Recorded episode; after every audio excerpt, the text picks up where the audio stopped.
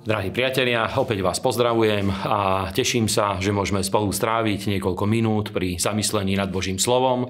Pomaly sa blížime k záveru roka, ale ešte pár stretnutí spoločných nám ostáva, takže môžeme na to ísť. Žalm 131, 1 až 3. Pieseň na cestu hore do Jeruzalema Dávidova.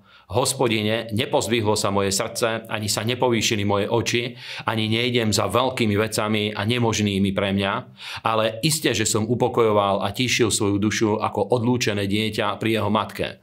Ako odlúčená dieťa je u mňa moja duša. Izraelu čakaj na hospodina od tohto času až na veky. Amen. Haleluja.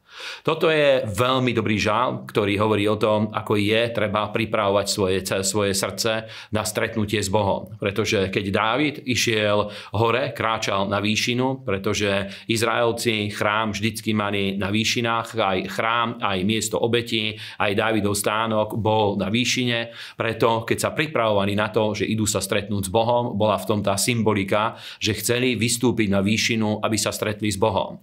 A keď hovorí, že nejde za veľkými vecami, ani svoje oči nepozdvihujem za vecami, ktoré sú nemožné pre mňa, tak musíme povedať, že niekedy toto je zle vyložené, pretože niektorí ľudia hovoria, že netreba sa načahovať za vecami, ktoré sú pre nás nemožné.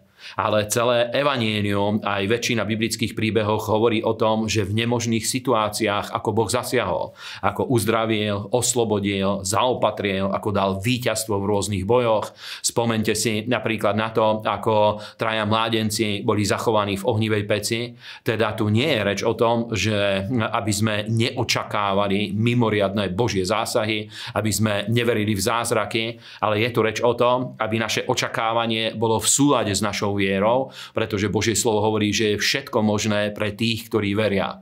A tak, ako rastieme vo viere, ako sa duchovne vyvíjame, podľa toho je možné dosiahnuť aj úroveň tých vecí, ktoré hm, Boh je, je schopný pre nás vykonať. Druhé miesto, 1. Petrov list, 2. kapitola, 1. a 2. verš. A tak zložiac každú zlosť a každú les a pokrytstva a závisti a všetky uh, pomluvy, ako priam teraz zrodené nemluvniatka, žiadostiví buďte mlieka bez ľudsti Božieho slova, aby ste ním rástli na spasenie. Amen. A tu nám máme presne to miesto, ktoré opäť nám hovorí o raste, o našom duchovnom raste, že je možné duchovne rásť a duchovne sa vyvíjať a hovorí o tých podmienkach, čo je treba urobiť, aby Božie slovo nemalo prekážky, aby sa vedelo dostať do nášho srdca, aby vybudovalo vieru, pretože vieme, že viera je z počutia a to z počutia Božieho slova a aby Božie slovo nás vedelo posvetiť, oslobodiť, vykonať túto prácu.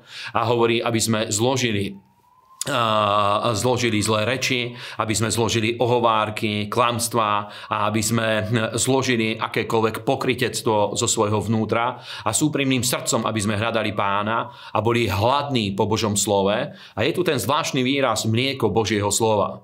A na inom mieste, v liste Židom, máme zase spomenuté, že pokrmom dospelých je tvrdý pokrm a mlieko Božieho slova, to je výklad Božieho slova, ktorý príjmame od iných ľudí z rôznej kresťanskej literatúry alebo na zhromaždeniach, kde je kázané Božie slovo, kde niekto, kto už prijal e, potravu z Božieho slova a prijal mal stretnutie s Bohom, toto Božie slovo sa v ňom obrátilo na duchovný pokrm, ktorým vie vyživovať životy druhých ľudí a takýmto spôsobom kázané Božie slovo vie vybudovať vieru a spôsobuje ten duchovný rast.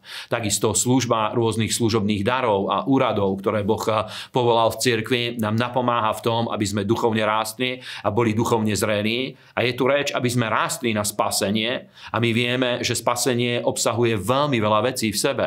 Nie je tu reč, aby sme, pri, aby sme vyrástli až k znovu zrodeniu, pretože znovu zrodenie a nové narodenie a istotu spasenia sme prijali v jednom okamžiku, ale je tu reč, aby sme rástli v rôznych aspektoch spasenia, pretože to slovo sozo znamená aj uzdravenie, znamená aj zaopatrenie, znamená aj oslobodenie a do rôznych oblastí života vieme takýmto spôsobom pustiť moc spasenia a moc vykúpenia podľa toho, ako duchovne rastieme a rozvíjame sa. A posledné miesto je v Ezechielovej knihe, 42. kapitola, 13. 14. verš. A povedal im, komory na sever a komory na juh, ktoré sú pred ohradeným miestom, sú komorami svetine kde jedia kňazi, ktorí sú blízki hospodinovi, kde jedia sveto sveté. Tam nechávajú sveté veci, ako aj obetný dar obilný a obeď za hriech a obeď za vinu, lebo to miesto je sveté. A keď vojdu kňazi, nevídu zo svetýne do vonkajšieho dvora, ale tam nechajú svoje rúcha, v svojich, ktorých sveto slúžili, lebo sú sveté, a potom si oblečú iné rúcha a tak sa priblížia k tomu, čo patrí ľudu. Amen. A toto miesto, aj celé, celé tieto kapitoly v závere Ezechielovej knihy nám hovoria o tisícročnom kráľovstve a o tom, že bude postavený chrám v Jeruzaleme, ktorý znovu naplní Božia sláva, kde budú sveto slúžiť kňazi hospodinovi, ale už nie kvôli tomu, aby sa vrátila starozmluvná bohoslúžba, ale bude to ako pripomienka. Bude to niečo, ako keď my máme rôzne miesta, pietné miesta, ako napríklad, ja neviem, rôzne uh, rôzne sochy, ktoré pripomínajú hrdinstvo druhej, e, ľudí z druhej svetovej vojny alebo rôzne historické udalosti. Presne takto budú rôzne udalosti aj v tisícročnom kráľovstve, ktoré budú pripomínať to obdobie, keď, e, keď e, ľudia z viery slúžili živému Bohu. A teda my vieme, že stojíme pred obdobím, kedy bude vybudovaný znovu chrám aj v Jeruzaleme a v Izraeli, ale to bude chrám, do ktorého vôjde Antikrist, ktorý nebude naplnený Božou slávou, ale kde vôjde Antikrist. Ale tu je reč o chráme, ktorý bude vybudovaný v tisícročnom kráľovstve, kde skutočne vôjde Božia sláva a kde budú prichádzať národy, aby uctievali Boha, aby uctievali baránka Ježiša Krista ako kráľa nad celou zemou. A sú to slávne udalosti, ku ktorým smerujeme, ku ktorým smeruje aj tento svet a nech vás Boh mocne požehná.